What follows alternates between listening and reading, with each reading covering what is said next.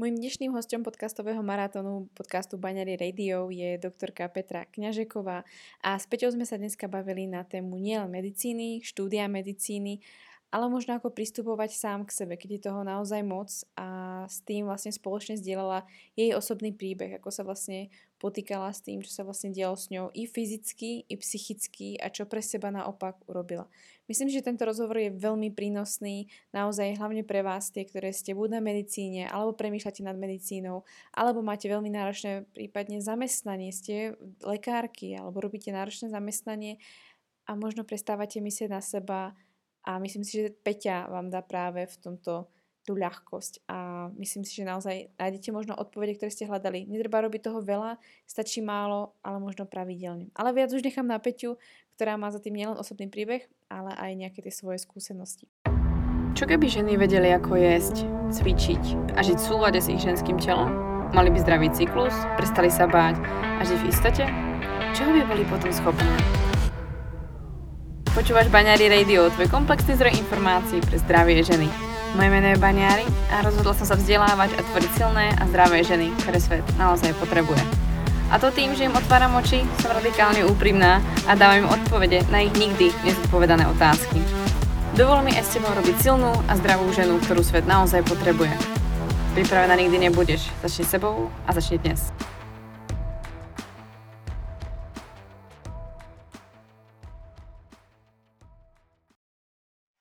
Vítam vás pri ďalšej epizóde podcastu Banery Radio. Ja tu mám ďalšieho hostia pri rozhovoroch a môjim dnešným hostom je doktorka Petra Kňažeková. Ahoj Peti, moc ťa vítam.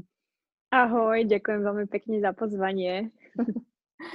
ja som si Peťu pozvala ani nie tak z toho dôvodu um, tom, tomu, čomu sa venuje dnes alebo na čo sa zameriava uh, v rámci svojej praxe alebo vlastne v rámci svojho vyštudovaného oboru ale Peťu som si pozvala práve preto, pretože by som bola moc rada, keby s nami zdieľala svoj možno osobný príbeh, svoju cestu, ako sa stala doktorkou, čo ju vlastne k tomu doviedlo a čo sa vlastne na tej ceste naučila, pretože pokiaľ ste ju niekto zahliadli, tak ste určite videli aj jej blog alebo videli jej prácu a možno ste aspoň letom prešli očami. Ak ste medic, tak ste určite párkrát sa zhrozili, čo všetko cestou ju stretlo. Ale ja myslím, že nakoniec z toho vyšiel krásny happy ending, ktorý, e, ktorý respektíve aspoň teraz, není to úplne samozrejme ending, ale je to niečo, čo môže si podľa mňa Peťa teraz povedať s ľahkosťou, že stálo to za to. Ale verím, že sa k tomu dostaneme. Peti, mňa by moc zaujímalo, ako vôbec začala tvoja cesta za tým, že by si sa chcela vôbec stať doktorkou a čo ťa na tejto ceste stretlo? Dobrá otázka na začiatok. uh, ja som od úplného útleho detstva chcela byť vždy veterinárkou. Ja som milovala zvieratá, aj milujem a vždy to bolo také pre mňa úplne jasná cesta, jasný cieľ. Už na základnej škole, keď sa nás pýtali, čím chceme byť, tak ja som jasne odpovedala, že veterinárka, zverolekárka, mňa ani nenapadalo nič iné. A potom postupne, ak som vyrastala v puberte, mali sme vždycky nejaké zvieratka, psov, nosila som domov všelijakých z ulice a stále si kupovala nejaké andulky, zebričky, mačky a korytnačky, ale mm, mali sme takého dobrého známeho veterinára, nášho, a ja som to s ním aj dosť konzultovala, lebo som mala stále vnútri seba také ako pochybnosti, že často ľudia chodia za veterinármi kvôli tomu, aby psíkov alebo aj nejaké iné zvieratá z nejakých dôvodov utratili. A mne to mm, bolo tak ako proti srsti, Čiže s ním som to konzultovala, on mi vtedy povedal takú úplne jednoduchú vetu, ktorá ma dovtedy nenapadla, že ty vlastne tie zvieratá môžeš mať celý život, môžeš sa z nich tešiť, môžeš ich mať doma a nemusíš riešiť tieto veci pomimo, ktoré súvisia vlastne s ich zdravím a chorobami. Takže to mi tak vtedy bliklo, však wow, takže toto je taká jedna veľká pravda.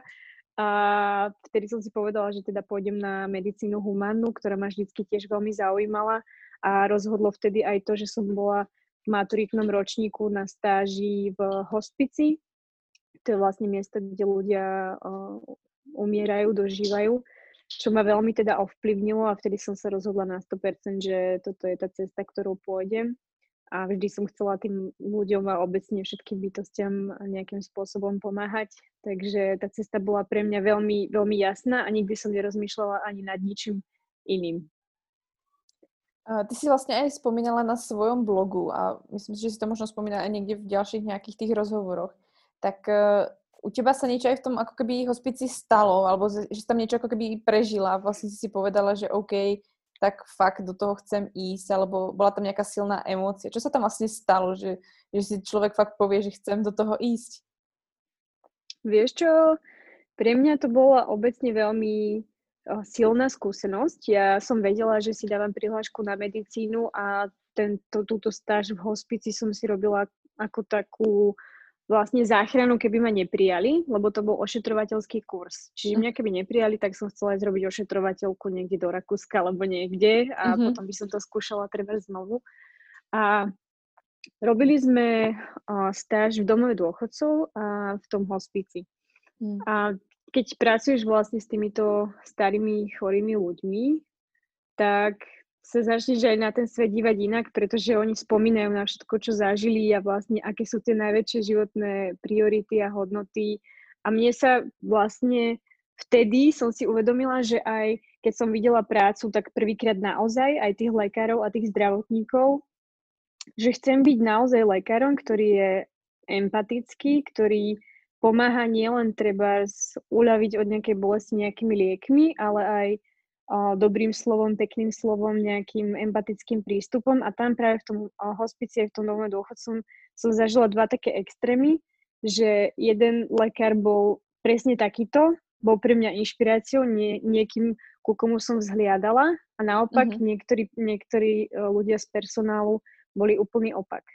Mm. A ja som si vtedy povedala, že chcem to zmeniť, že nechcem, aby sa a toto v nemocniciach treba stávalo, alebo obecne aj môjim rodinným príslušníkom a všade na svete. Ja som bola taká naivná, tak som jednoducho chcela ísť na tú cestu medicíny a mala som také veľké vízie, že chcem tieto veci zmeniť a nechcem, aby sa diali a že na to jednoducho chcem ísť na tú cestu a um, tým ľuďom pomáhať uh, proste v rôznych smeroch a aspektoch a, a hlavne aj na konci života. Lebo niekedy niekde som čítala, že vlastne dobrý štát spoznáš podľa toho, ako sa stará o starých a chorých ľudí, uh-huh. čo si myslím, že u nás veľmi teda pokulháva. Uh-huh, uh-huh. No, takže to bol môj taký cieľ. Ja som aj dlho chcela ísť potom na geriatriu, aj na onkológiu, čo ma, mňa to tam fakt tak ako chytilo. Aj s tými umierajúcimi, jak som pracovala a všelijaké príbehy sa nám tam diali a bolo to veľmi také emotívne a myslela som si, že, že mám na toto zvládnuť, vieš, aj mhm, všetky tie mhm. emócie. Ale veľmi som sa milila. Uh-huh, no, to som zistila až potom v priebehu vlastne štúdia. Uh-huh. Pretože to, to nie je zrovna najľahší obor, byť vlastne, respektíve nie priestor, v ktorom by si sa chcela ako nachádzať, alebo kam si vlastne chcela ísť, tak je dosť o tom, že stratíš a, a že vlastne toho človeka proste sprevádzaš tými poslednými krokami, tak je to naozaj, myslím si, že psychicky veľmi náročné, obzvlášť ešte, keď mm. sa vlastne staráš o toho človeka, nejaká tá väzba tam vlastne ako keby nastane. Ale s týmto zámerom si v podstate šla na tú vysokú školu, šla si s tým, že proste chceš vyštudovať a chceš vlastne zmeniť svet, čo ako je super, pretože myslím si, že v tých 18 alebo v 20 si to každý tak vravíme, že áno, skutočne môžeme zmeniť ten svet, čož mnohí zmeníme, takže ako možné to všetko je. Ale uh, na tej tvojej ceste sa v podstate aj tak trochu niečo lámalo a súviselo to s tebou veľmi osobne. Um, jak ty v podstate spomínaš uh, na dobu medicíny, keď si ju vlastne študoval? Bolo to náročné, ako to všetci vieme a počujeme, že to skutočne bolo náročné, alebo um, bolo to pre teba niečo, čo malo prísť? Ako ty vnímaš to štúdium, ktoré si, ktorým si prešla? Veľmi pekne si to povedala, že bolo to niečo, čo malo prísť. ja som v tomto trochu taký fatalista. Ja verím, že každý má nejakú tú svoju cestu, aj keď ju svojimi rozhodnutiami teda vieme veľmi ovplyvniť. Mm-hmm. A pre mňa to bola jedna veľká škola, nielen teda vysoká, ale škola života. Mm. A ja som bola vždycky aj na Gimply taký typ, že mi stačilo hodinu ráno pred nejakou písomkou si niečo prečítať a dostala som jednotky a vysvedčenia som mala s významenaním. Potom som došla na medicínu, tak to som silno padla na nos, mhm. lebo som zistila, že týmto štýlom to nepôjde, lebo tam toho učenia boli kvanta a ráno som naozaj pred nejakou skúškou to celé prejsť nestihla samozrejme. Čiže prvé roky boli pre mňa také, že som bola ťažký prokrastinátor a nevedela som sa prinútiť sedieť na tom zadku a učiť sa. Mm-hmm. A, takže som koľko nocí um, absolútne nespala, mm-hmm. ponocovala, celú, celú noc sa učila, potom išla priamo ráno na skúšku nevyspatá, čiže toto bol taký šok v tomto, že aha, tak, tak toto nepôjde. Dlho som si hľadala nejaký štýl vôbec toho mm-hmm. učenia. A ďalšia vec bola tá, že ja pochádzam z malej dediny zo západného Slovenska a študovať som išla do vysnívanej Prahy. Mm-hmm. A takže zrazu z úplne nejakého prostredia sa dostaneš do veľkomesta, čiže všetko je nové, všetko mm-hmm. je pre teba absolútne nové a musíš sa osamostatniť a nejakým spôsobom sa zžiť tými, s tými novými situáciami. Čiže bolo veľa vecí takých naraz, ktoré sa mi diali. A vtedy, keď ja som bola ešte v prvom ročníku na medicíne, na prvej lekárskej fakulte, tak bol veľký tlak aj zo strany vlastne fakulty vyučujúcich na nás, um, vlastne z, z toho dôvodu, že sa tak tradovalo a tak aj bolo, že minimálne polovicu vlastne prvákov vyhodili. Čiže ja som to veľmi osobne vnímala, lebo som sa bála. Vlastne celé, celé prv, prvý ročník bol o strachu u mňa, mm-hmm. čo sa potom prejavilo aj na psychike a chcela som s tou medicínou úplne skončiť. Mm-hmm. Som si hovorila, že to za to absolútne nestojí, že sú v permanentnom strese, že na nás tlačia, že aj tak ma vyhodia, že to nezvládam, že na to nemám, mm-hmm. že akože budem pomáhať ľuďom nejak inak, že len medicína nie je pre mňa. Čiže mhm. pre mňa toto bolo také obdobie, uh, minimálne ten prvý ročník. Mm-hmm. Potom som odišla, ešte mi chýbala jedna skúška a v lete som odišla do Turecka pracovať a tam už som si hovorila, tam som to úplne tak ako keby vnútorne vzdala, vieš, už si povieš, že už nie, proste, mm-hmm. že mhm. už nechceš, mm-hmm. že už bolo toho dosť. Takže som sa ani na tú skúšku nepripravovala ešte v Turecku, takže to, to fakt nešlo. A dokonca som vtedy v Turecku chcela ostať. A nakoniec uh, som na tú skúšku išla, ale totálne nepripravená, čiže mm-hmm. som, som pekne letela. Ale mne už to bolo jedno, ja už som absolútne tak rezignovala, že mi to bolo jedno, ale nakoniec sa tam stali nejaké udalosti a keď som sa už vrátila, tak som stále mala ten pocit, že ale je to môj sen, vieš, že je to niečo, mm-hmm. bože, o čom som snívala toľko rokov a že teraz to zahodím, že teraz to vzdám, že to nie. Tak som tomu dala teda ešte, ešte jednu šancu a vlastne ten, kvôli tomu jednému predmetu som musela predlžovať to štúdium. Uh-huh. A odvtedy som to ale celkom vnímala inak, lebo som si povedala, že takto to ale nepôjde, že keď tomu dám druhú šancu, tak sa na to musím začať pozerať trošku inak. A aj úplne z iného pohľadu, z inej perspektívy. Našla som si nejaké uh, koničky, nejaké brigády, ktoré ma zabavili a uh-huh. musela som si tým, tým pádom organizovať lepšie čas aj na učenie, aj na všetko. Začala som žiť jednoducho úplne inak. K tomu som si našla nejaké mimoškolské aktivity v akademickej sfére. Takže nebolo to ľahké to štúdium, ale už to išlo úplne iným smerom, keď som sa ja sama prestavila a nastavila na to, že tak moja, teraz to už nebudeš vyplakávať, ale sadeš na zadok a jednoducho je to tvoj sen, chceš si ho splniť, tak uh, budeš na tom teraz makať. A veľa bolo aj takých um, breakdownov v priebehu uh-huh. štúdia, keď som si hovorila, že bože, fakt pôjdem robiť niečo iné, ale bolo to väčšinou fakt len pred tými nejakými obrovskými skúškami, čo môže fakt povedať každý medic, ktorý to zažil, že uh-huh. to je obrovský stres a obrovská nálož a jednoducho vtedy sám seba človek nespoznáva, čo mm-hmm, dokáže mm-hmm. zo seba jednoducho dať von moji Napríklad taká farmakológia. Mm-hmm. No, moji rodiny príslušníci by vedeli hovoriť, Tý, týmto im ďakujem za podporu. A, a tam zrejme potom, keď to spravíš, tak to z teba celé opadne a zrazu, jasné, je to super, ideš ďalej. Mm-hmm. Čiže bolo takých breakdownov veľa, aj počas štúdia, ale nejak som to dokopala, zvládla a mm-hmm. išla potom mm-hmm. do praxe. Mm-hmm. Ja som moc rada, že si spomenula vlastne uh, to, že si tam mala v podstate predlžený ten, ako keby ten medziročník sa to hovorí tomu v podstate. Hej, vlastne medziročník. Áno. A ja si pamätám, keď som vlastne nastúpila na školu, tak som poznávala pa- práve pár medikov, pretože sme mávali s nimi predmety.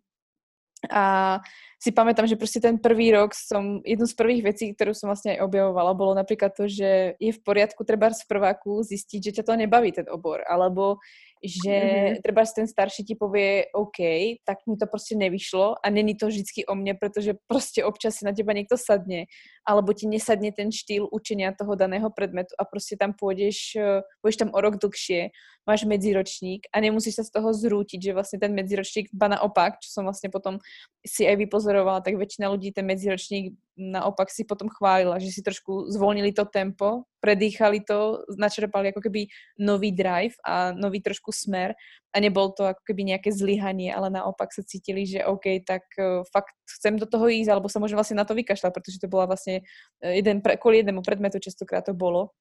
Mm-hmm. A zmenil sa vlastne ako keby celý ten postup a všetko sa natiahlo, čiže už vlastne samotné to štúdium je veľmi dlhé, nie to ešte vlastne si to predlží. Takže som vás rada, že to spomenula a že máš s tým aj tak konec koncov ako keby dobrú skúsenosť, pretože myslím si, že i počas akéhokoľvek štúdia ten človek si častokrát neuvedomí, možno až niekedy na konci, že šlo by to inak, šlo by to s ľahkosťou, alebo uh, dobre, je to ťažké, tak pozrieť sa na to inak, rozložiť si to, alebo vymeniť tú školu. Pretože pamätám, keď, si, keď som bola na strednej, tak niečo také ako, že ideš na inú školu, alebo zmeniť školu, alebo neísť na vysokú školu, alebo nebyť si istý, kam chceš ísť, tak to ako neexistuje, že už musíš tých 18 vedieť presne, kam ideš a kým sa staneš, pretože už by si to v 15 mala vedieť.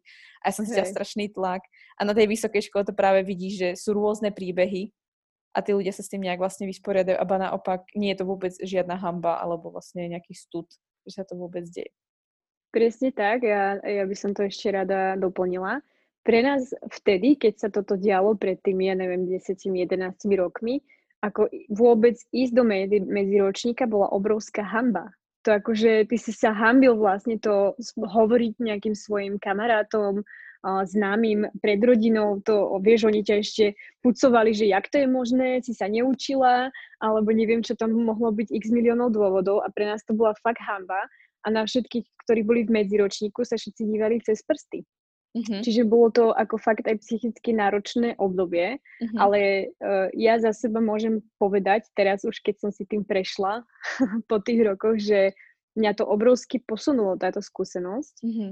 A fakt za ten rok, čo som mala čas a som spoznala toľko ľudí, zažila toľko vecí, precestovala, to, bolo, to bolo fantastické. Vieš, že teraz spätne to vnímam ako rok, ktorý ma veľmi obohatil a posunul. Uh-huh. A absolútne to neznamená z akéhokoľvek oboru alebo špecializácie, že ten človek potom bude zlý v, v tej práci, vieš, alebo že, že je niečo menej, alebo že to je ten, čo opakoval ročník, alebo uh-huh. že to je ten lekár, čo neštudoval 6, ale študoval 7 rokov. Uh-huh. vieš, Nikto sa na to nepýta. Ne, vôbec. A absolútne na tom ani nezáleží. Vieš, že úplne vôbec to není žiadna tvoja charakteristika, že, že teraz budeš horší lekár. Mm-hmm. Že niekto vyštuduje za 6 rokov a je fakt úplne k ničomu, lebo je neempatický, netrpezlivý mm-hmm. a nevie komunikovať s ľuďmi, aj keď možno mal samé Ačka a červený diplom. A potom je tu ten, čo študoval možno 10 rokov, aj takých poznám a je to mm-hmm. v pohode, proste mali svoje tempo a sú fantastickí lekári, sú empatickí, majú životné skúsenosti, Vieš, že to, toto bolo vtedy, čo mňa teda osobne veľmi trápilo aj celé tie roky potom na medicíne, lebo však menila som aj krúžky, mm-hmm. stále nejakých nových spolužiakov, aj potom kvôli Erasmom. Čiže som stále bola taký akoby outsider, ani som nemala taký svoj krúžok, mm-hmm. nejakých tých, tá, tú skupinku študentov, že skôr som bola vždycky tak mimo v nejakých spolkoch. Mm-hmm. Čiže to bolo v tomto ťažké, ale chcem každého na to proste takto upozorniť, že nech to tak vôbec neberú ako životnú tragédiu, ale skôr ako osobnú výhru, mm-hmm. lebo to fakt uh, posúva ďalej a aj toto, že keď niekto zistí, že tá škola fakt není pre mňa, tak je úplne v poriadku odísť a netrapiť sa a ísť robiť niečo iné.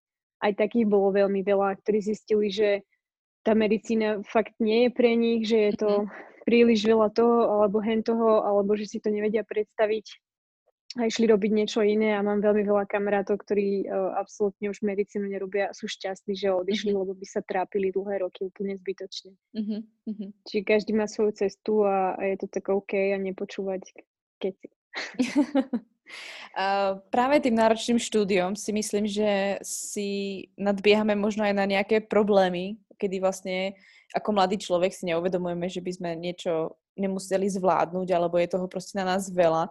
A myslím si, že uh, taký ten prvý, prvý, možno niektorí zažívajú také prvé tie ohlasy svojho tela, hej, daj si poho, už je toho moc, proste uh, je toho veľa na teba a podobne. Ja som napríklad zažila prvýkrát niečo také, až myslím si, že po maturite, kedy mám pocit, že tam niekde na mesiac uh, po maturite som bola úplne mimo, kedy som dostala horúčky, ktoré nikdy nedostávam, alebo mala som proste nejakú výrozu, ktorú by som v živote nepovedala, že ja môžem chytiť a vlastne to bol krásny obraz toho, ak, v akom strese som bola, že to bola moja nejaká prvá veľká stresová ako keby skúsenosť. Mm-hmm.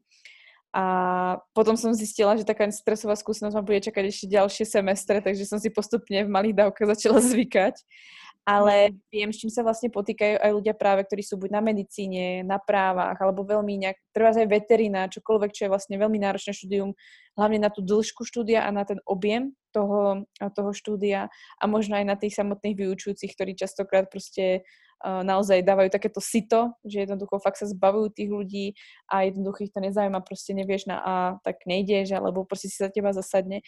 A je tam veľmi veľa faktorov, ktoré môžu spôsobiť i nejaké proste problémy u toho človeka, či psychického rázu, fyzického, zdravotného, to je, to je tam naozaj široké spektrum, si myslím.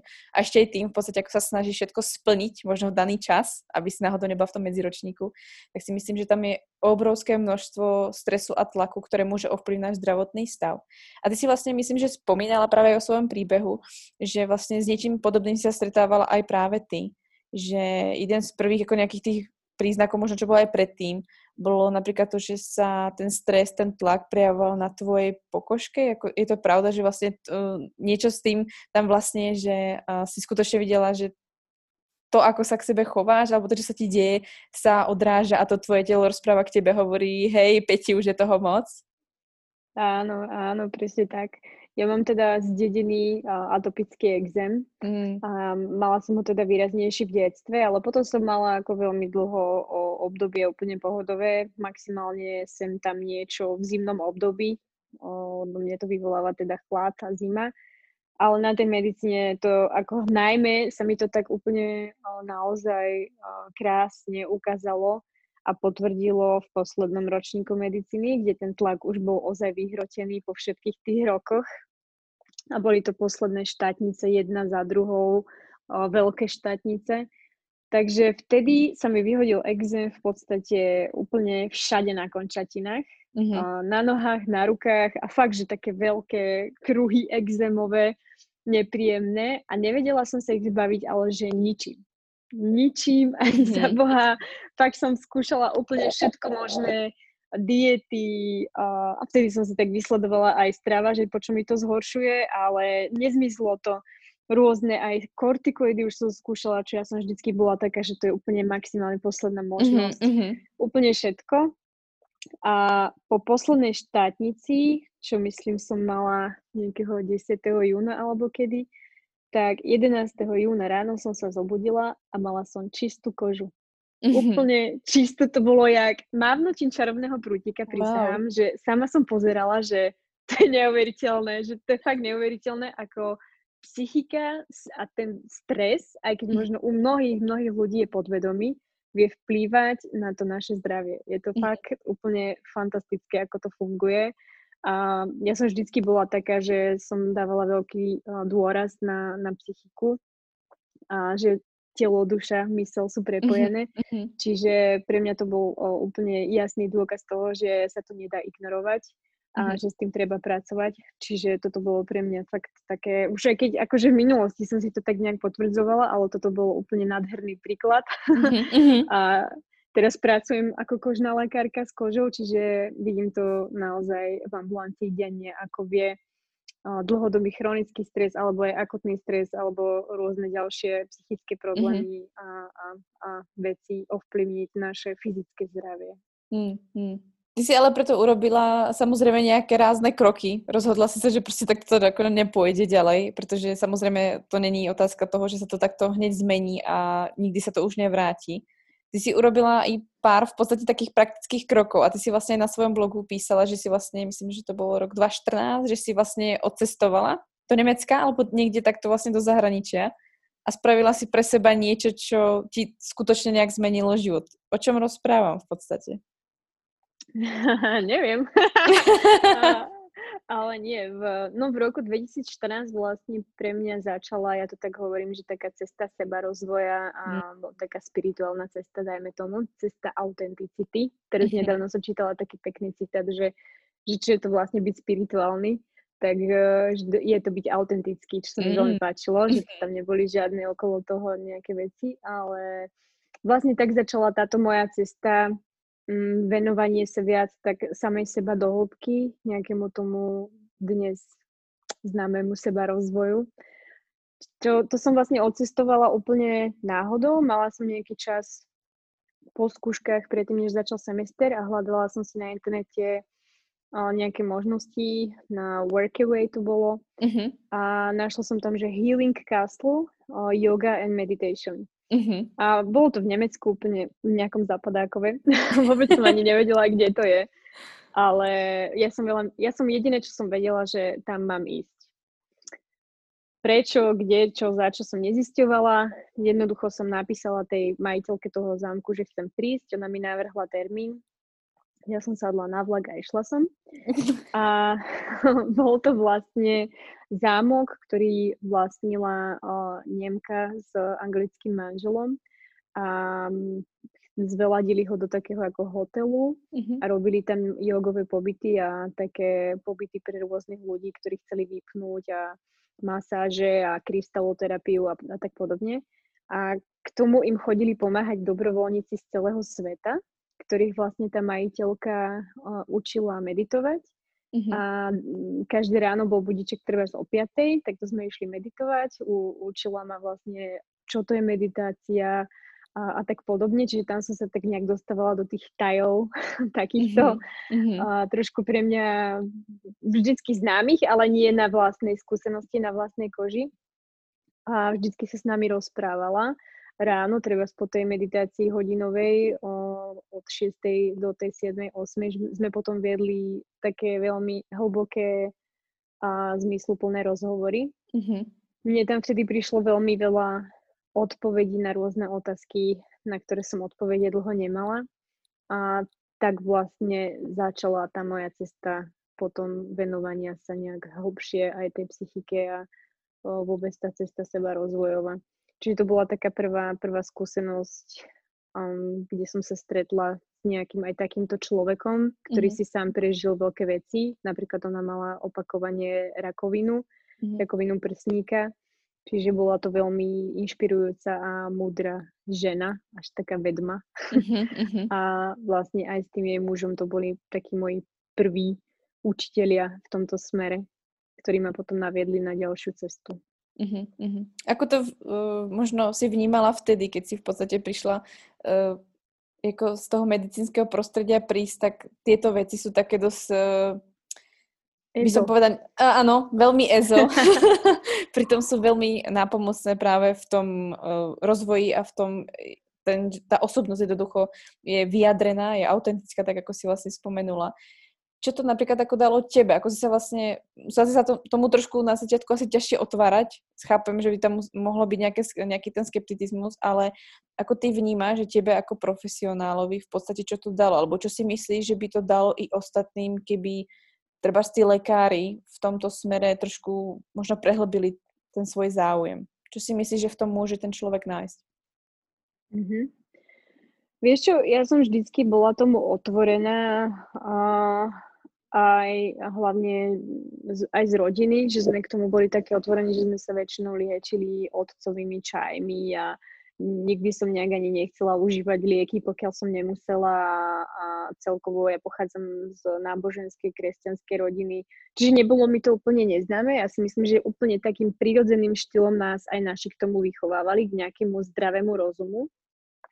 Ale čo bolo pre mňa problém a čo vidím ako problém dodnes, že veľmi veľa profesionálov, zdravotníkov a lekárov striktne odmieta v podstate nejakým spôsobom sa venovať aj nejak tej psychike alebo duši a bez toho, aby si naštudovali vôbec niečo o tom, čo už dneska je aj vedeckými štúdiami, napríklad uh-huh. benefity meditácie uh-huh. a, podobne, uh, dokázané, tak bez toho, aby si vôbec o tom študovali, tak to zavrhnú a nechcú, nechcú o tom ani počuť a hneď tomu dajú nejakú nálepku, že toto je alternatívne, toto je EZO, toto mhm. nepatrí mm-hmm. do medicíny mm-hmm. a mhm. tak podobne. Mm-hmm. A ja si myslím, že pokiaľ by sa tieto určité veci do tej medicíny, do, ale bežnej praxe zaviedli, tak by to malo obrovský benefit pre naozaj zdravie celej našej populácie. Uh-huh, Lebo stále sa to len odsúva pod koberec, na, dru- na druhú, na tretiu, na štvrtú, na piatu kolej. Stále je to ako tá druhotná nepodstatná vec, uh-huh. ale ja si myslím, že to je vec, ktorá obrovsky súvisí aj s tým uh, fyzickým zdravím a na ktorej treba pracovať a tých ľudí na to upozorňovať. A veľakrát som sa stretla s tým, že moje pohľad treba na to taký komplexnejší na to zdravie um, nebol podporený u zamestnávateľa alebo u kolegov, že jednoducho išli nejakou svojou cestou, čo ja tiež rešpektujem. A, ale momentálne ja som v takom štádiu, že v ambulancii, keď vidím, že ten človek je tomu viac otvorený, alebo mm-hmm. sa tak niekedy snažím na ňo nacítiť a vidím, že treba nejaká poznámka o tom, že ho viem niekde nasmerovať, by mu pomohla, tak to poviem.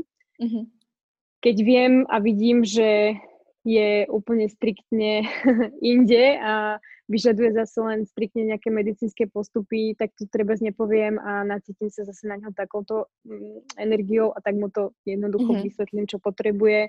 Ja idem lege artist, idem evidence-based medicine, mm-hmm. že toto všetko ja vyznávam, ale myslím si, že je potrebné pracovať ozaj aj na sebe, a že aj tak, keď príde človek do ordinácie s nejakým problémom, tak ten problém je zákonite komplexný mm-hmm. a nedá sa na ňo pozerať len z jednej strany, musíme zvažovať aj druhú, tretiu, štvrtú stranu a nejakým spôsobom na to človeka upozorniť a gro tej práce potom je na ňom.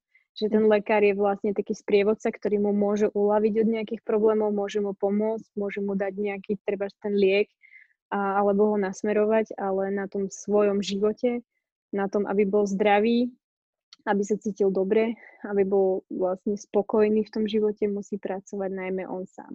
Mm-hmm. Čiže je to dosť také komplexné a viem, že je s tým stále, stále problém, ale myslím si, že sme na dobrej ceste a že hlavne mladí lekári a lekári mojej generácie si to uvedomujú a že, že, to, že sa to nedá ignorovať, že to predsa každý musí vidieť sám na sebe, ako veľa vecí ovplyvňuje e, našu psychiku a potom celkové zdravie. Mm-hmm. I keď viem v podstate odpoveď na svoju ďalšiu otázku, ale ja sa to spýtam, uh, je to, že ako ty práve vnímáš e, práve tento pohľad, alebo tú starostlivosť o seba, to seba vyjadrenie možno zahrnúť tú starostlivosť o seba v rámci meditácií, alebo nejaký ten, treba niekam si zájsť, alebo naozaj sa pýtať na tie otázky niekoho, čo sa deje v mojom živote a jednoducho tak prehlbiť to, tú svoju znalosť možno práve tým spirituálnom, alebo tým, že sa naozaj ten človek trošku díva viac do seba. Ako to ty vnímaš zase z pohľadu toho, čo to môže priniesť tomu, e, tomu profesionálovi, tomu lekárovi do tej jeho praxe, jemu samotnému, než tým klientom. Pretože ty si mala taký krásny, uh, krásny v podstate taký ako keby, neviem, či to bol nadpis, ale mal si napísané vlastne na blogu, že najťažšie lekcie sú najväčším darom, alebo keď si na dnes zbieraj perly. Áno.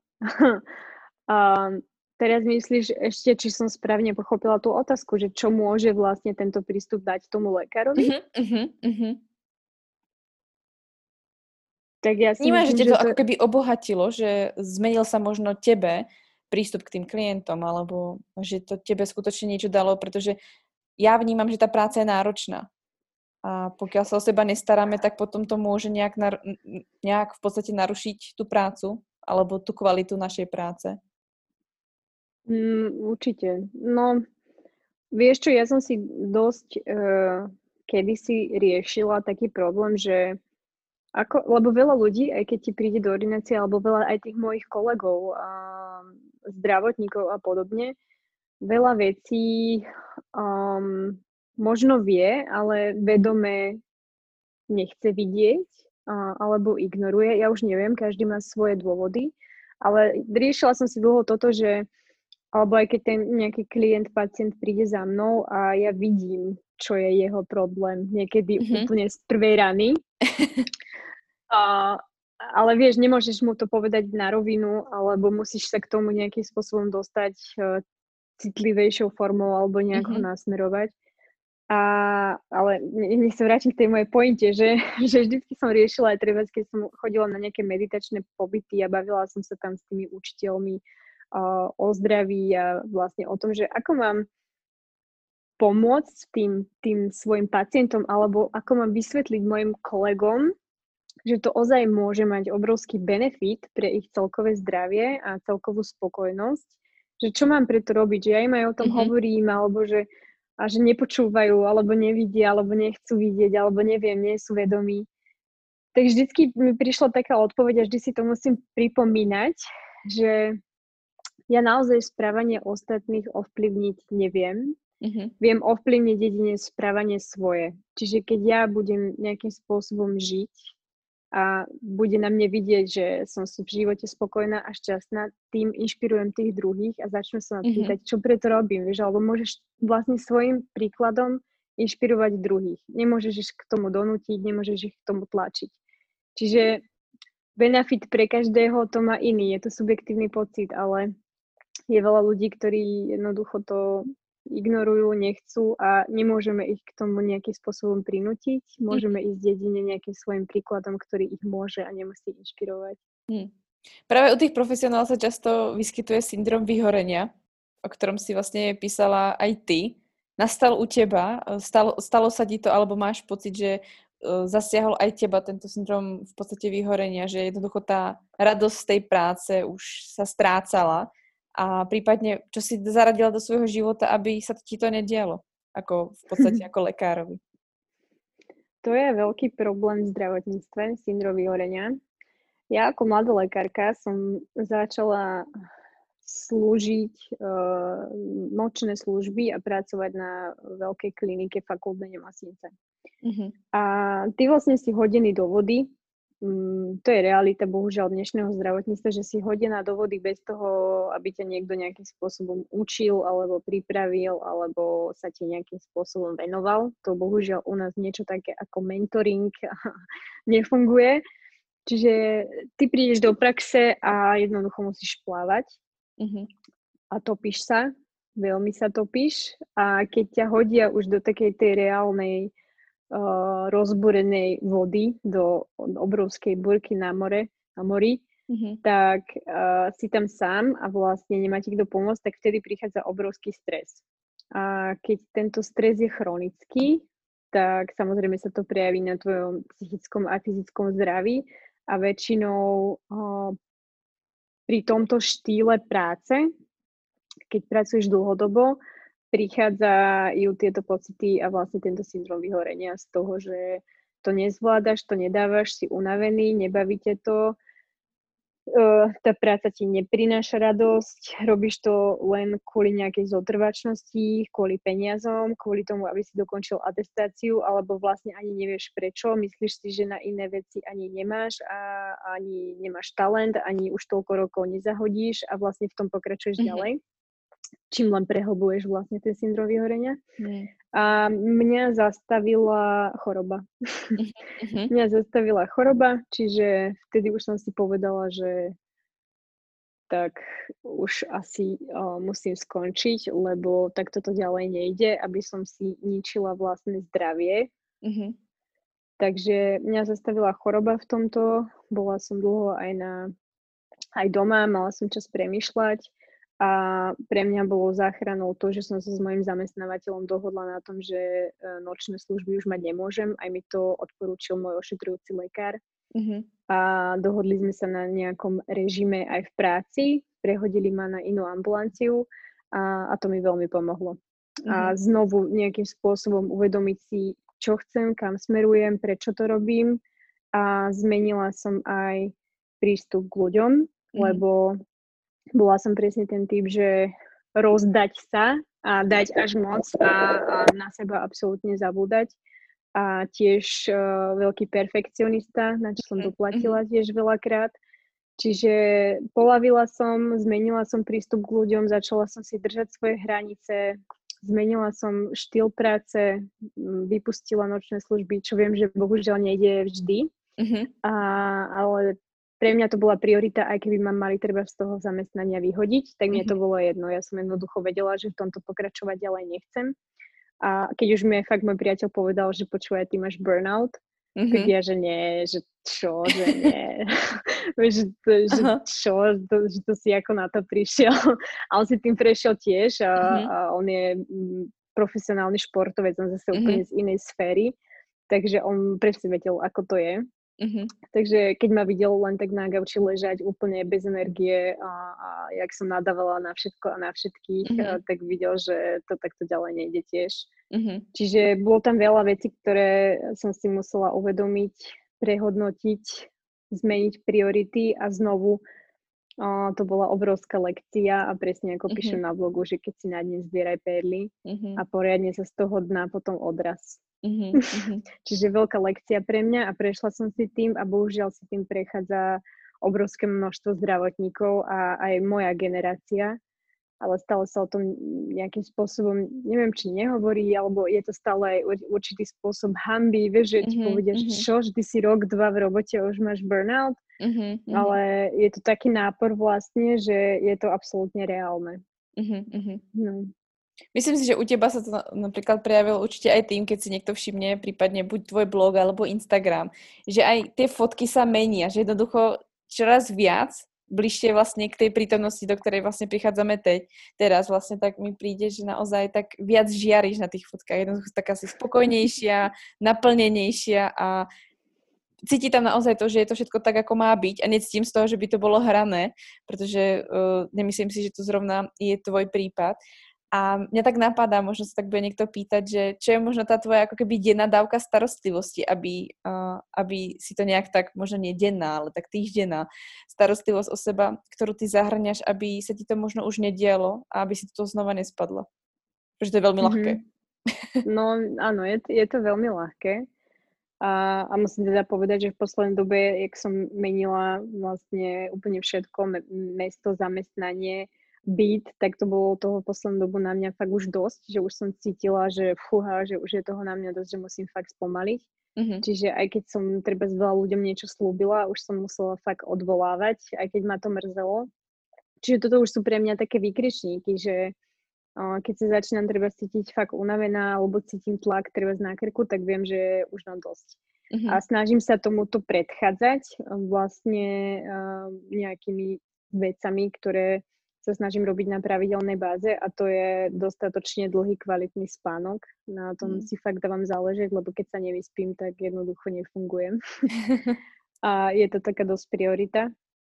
Potom uh, sa snažím chodiť do prírody, čiže mm-hmm. toto je, je ďalšia vec, ktorú sa dá veľmi ľahko zanedbať a, a neísť, lebo sme leniví a nechce sa nám ísť, hlavne teraz aj keď je zima, ale je, mm-hmm. to, je to úžasný relax pre telo aj mysel.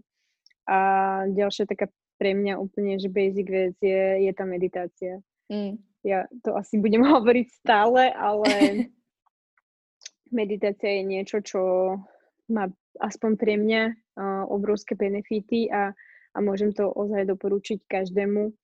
Takže toto je, toto je niečo, čo robím na pravidelnej bázi a keď mi to niekedy nevidie každý deň alebo nemám chuť napríklad robiť takú meditáciu, ktorú mám naučenú alebo robím pravidelne, tak si pustím aspoň nejakú vedenú meditáciu mm-hmm. zo Spotify alebo z YouTube a trochu vypnem hlavu mm-hmm. a, a, a relaxujem. No, čiže asi tak, to sú také, také tri základné veci, plus sa snažím tomu telu dodávať živiny, nejakú vyváženú stravu nejakým spôsobom, aj keď uh, treba niekedy nemám čas a, a mohla by som zájsť niekde si kúpiť niečo mm-hmm. rýchle, mm-hmm. tak sa snažím to nerobiť a jedlo si treba pripravovať alebo chodiť aspoň na nejaké teplé jedlá pravidelne. Mm-hmm. Čiže toto je vec, uh, kde nerobím veľmi kompromisy, kde už som sa tiež naučila, že práve keď sme v tom takom móde, že sme vystresovaní, máme toho veľa, tak je veľmi jednoduché potom aj tomu telu dať niečo rýchle a to je práve to zlé, že práve mm-hmm. v mhm. tomto období by sme mu mali dať niečo o mnoho vyživnejšie. Takže toto sa snažím na toto tiež tak dbať a nejaká tá psychohygiena, rozhovory s priateľmi a, a doma a rozprávať mm-hmm. sa vlastne o tom, dať to von, alebo mám také blízke kamarátky, vlastne lekárky, ktoré mhm. zažívajú mm-hmm. niečo podobné, takže s nimi vlastne to ventilovať a rozprávať sa o tom a tak sa postežovať, čo mm-hmm. sa nám deje a, a ako to jedna a druhá vníma a možno si to nejak uh, potom lepšie zvládať spoločne alebo vidieť aj iný pohľad na vec ale je to také, že toto, takéto veci také úplne vlastne obyčajné, mm. že Myslím, mi tak pomáhajú. Myslím si, že v dnešnom svete je hlavne asi dôležité, tak ako si spomínala, že ti pomáha meditácia, alebo tie prechádzky, alebo ten spánok, je to, že vlastne trochu utíšime ten mozog, ktorý dostáva neustále množstvo mm. informácií a keď sme v podstate v tom svete toho, že robíme naozaj nejakú tú prácu ako profesionál, alebo pomáhame ľuďom, hlavne práca s ľuďmi, tak sa vlastne deje to, že tých informácií je naozaj kvantum i keby to bolo len počas 8 hodín, je to hromada informácií, ktoré musíme neustále spracovávať. A potom prídeme domov a ešte by sme do toho zase niečo ako hodili, namiesto toho, že skľudníme tú mysel a ten mozog nedostáva ten impuls, tak si myslím, že tá meditácia v akejkoľvek forme, nech uh, akúkoľvek formu každý využíva, tak si myslím, že je veľmi be- veľkým benefitom v tom svete, v ktorom sme, kde sa informáciami môžeme vlastne krmiť neustále tým, že si treba zapneme ten telefón, máme sociálne siete, alebo jednoducho stále sa do niečoho budeme ako keby krmiť, pretože to sa deje v našej vlastne dobe. Mňa k tejto téme ešte vlastne napadá, uh, keďže tento rok bol taký, by som povedala, dosť atypický a nikto sme si úplne nemysleli, že takto nejak, tak ako asi si ho naplánujeme a, tak ma práve napadá uh, možno taká spomienka na medikov. A to v tom zmysle, že uh, tento rok mohol pre mnohých medikov vyzerať ako veľkou prekážkou alebo niečím, čo mohlo zmeniť ich pohľad na to, či chcú byť na medicíne, čím to stojí za to. Jednoducho mohli to byť také ako prekážky, síce ja som to nezažila, neviem si to úplne predstaviť, ale napadlo ma to, že vlastne tento rok mohol byť výzvou pre mnohých vlastne v, v obore medicíny.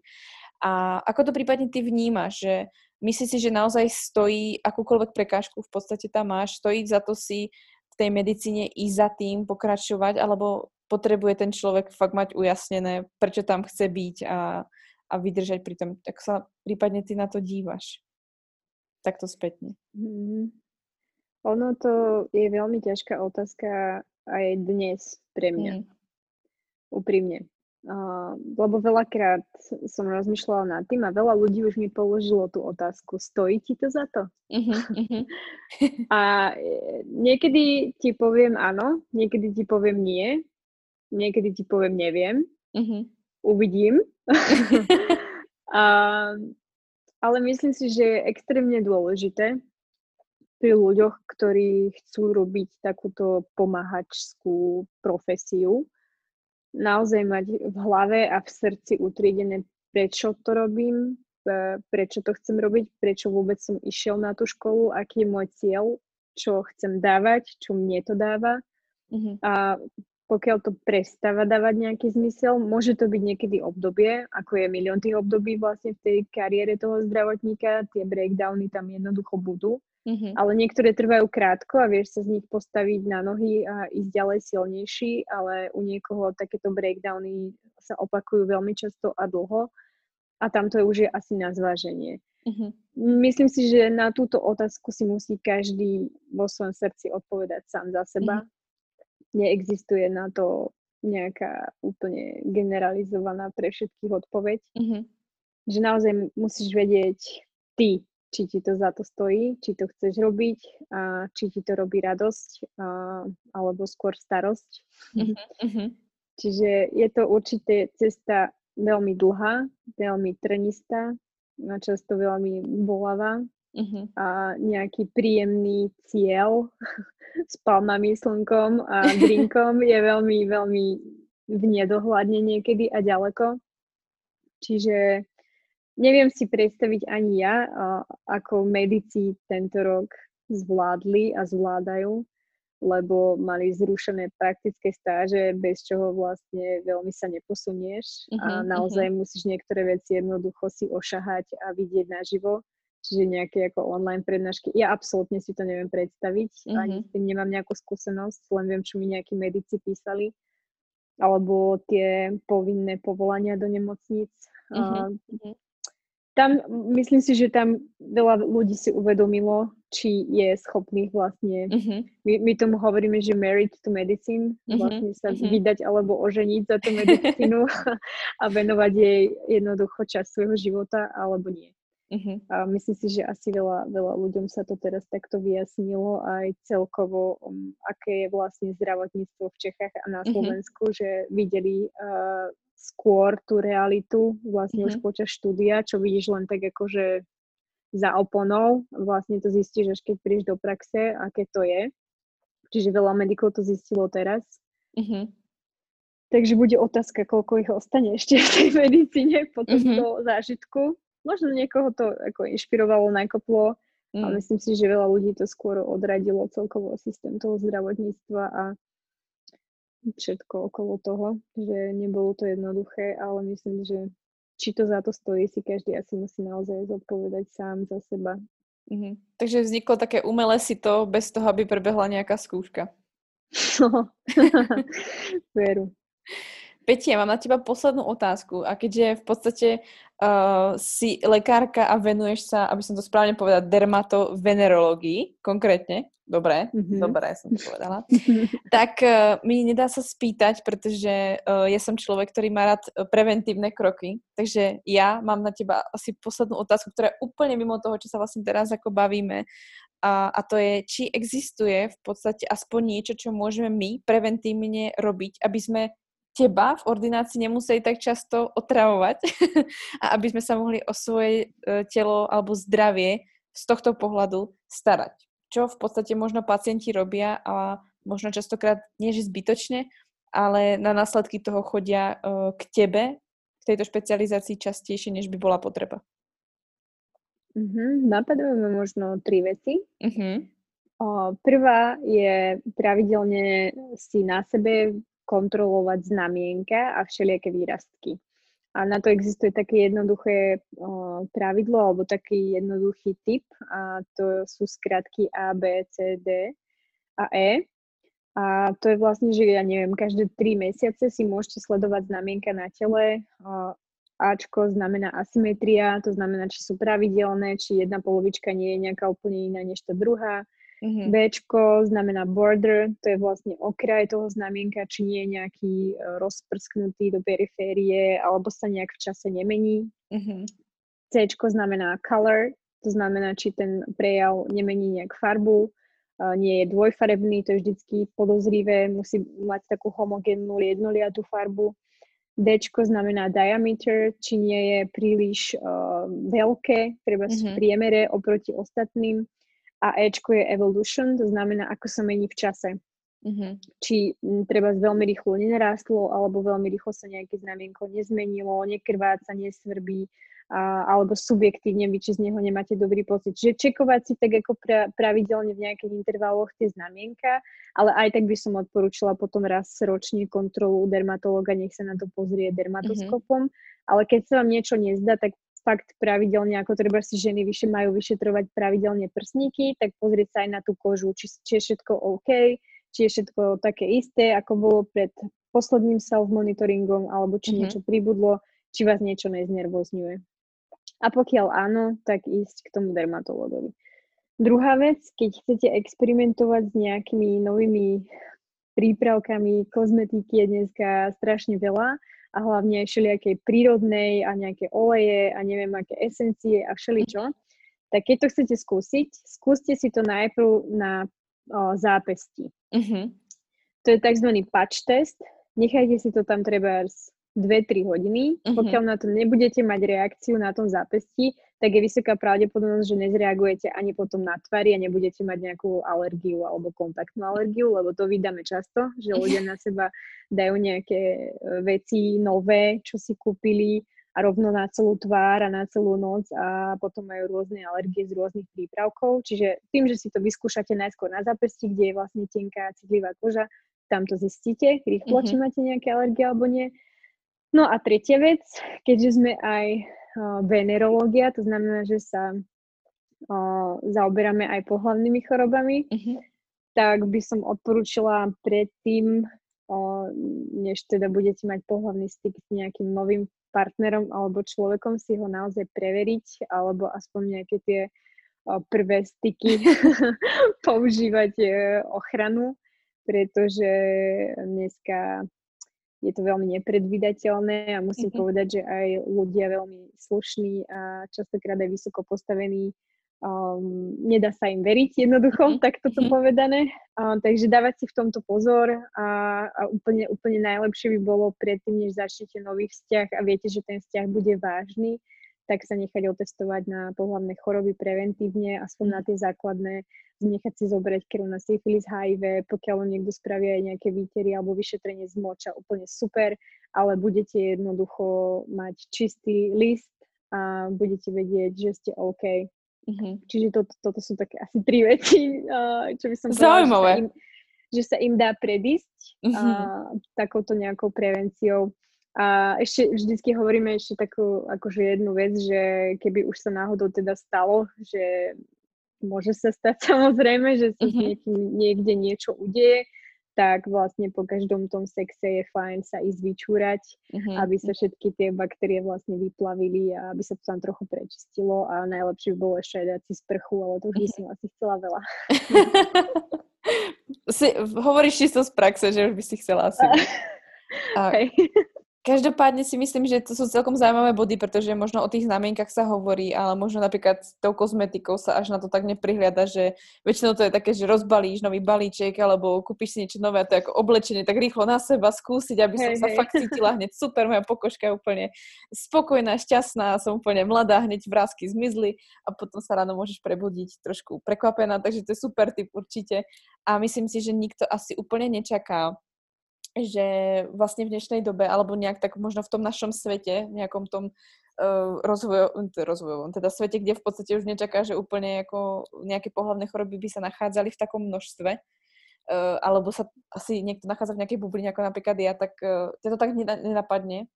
A je zaujímavé vlastne vôbec na to upozorniť, že sa to vôbec deje, Myslím si, že aj ja môžem hovoriť o tom, že častokrát žena zmení partnera a zrazu nechápe, prečo má kvasinky častejšie než kedysi a hovorím, áno, mm-hmm. ale to mhm. nemusí byť tvoja chyba, je to aj partner, druhá, druhá strana vlastne, ktorá robí sa, samozrejme nejaký ten vplyv. Takže to som rada, že si v podstate spomenula.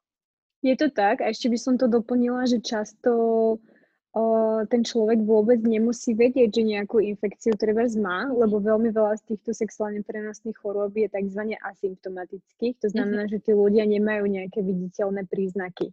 Že treba aj keď vy si nejak študujete ten pohľavný orgán, keď už k tomu dojde a nevidíte nič akože mhm. atypické alebo nejaký výtok alebo podobne, neznamená to, že nie je nakazený. Mm-hmm. Čiže pozor na to. A vy potom uh, treba môžete mať potom nejaké symptómy, každý je na to inak citlivý a má iný stav imunity, čiže u každého sa to môže prejaviť úplne inak, ale naozaj na to myslieť je veľmi veľa rôznych infekcií, ktoré výhľadovo môžu ovplyvniť aj plodnosť, menštruačný cyklus mm-hmm. a tieto veci, čiže mm, no, baviť sa ale s rozumom. Mm-hmm. Peti, ja si myslím, že sa dostávame k záveru nášmu rozhovoru a ja mám asi jednu poslednú vec na teba, ak teda ty to tak budeš cítiť. Je niečo, čo by si chcela odkázať poslucháčom na záver? Well, asi prvé, čo ma napadlo je buďte sami sebou. Buďte mm. autentickí, počúvajte svoje srdce, choďte svojou cestou a buďte sami sebou. Nebojte sa povedať, kto ste a, a čo na tomto svete chcete dokázať. Verte si a majte sa radi. Mm, to je krásne. Peti, ja ti moc ďakujem.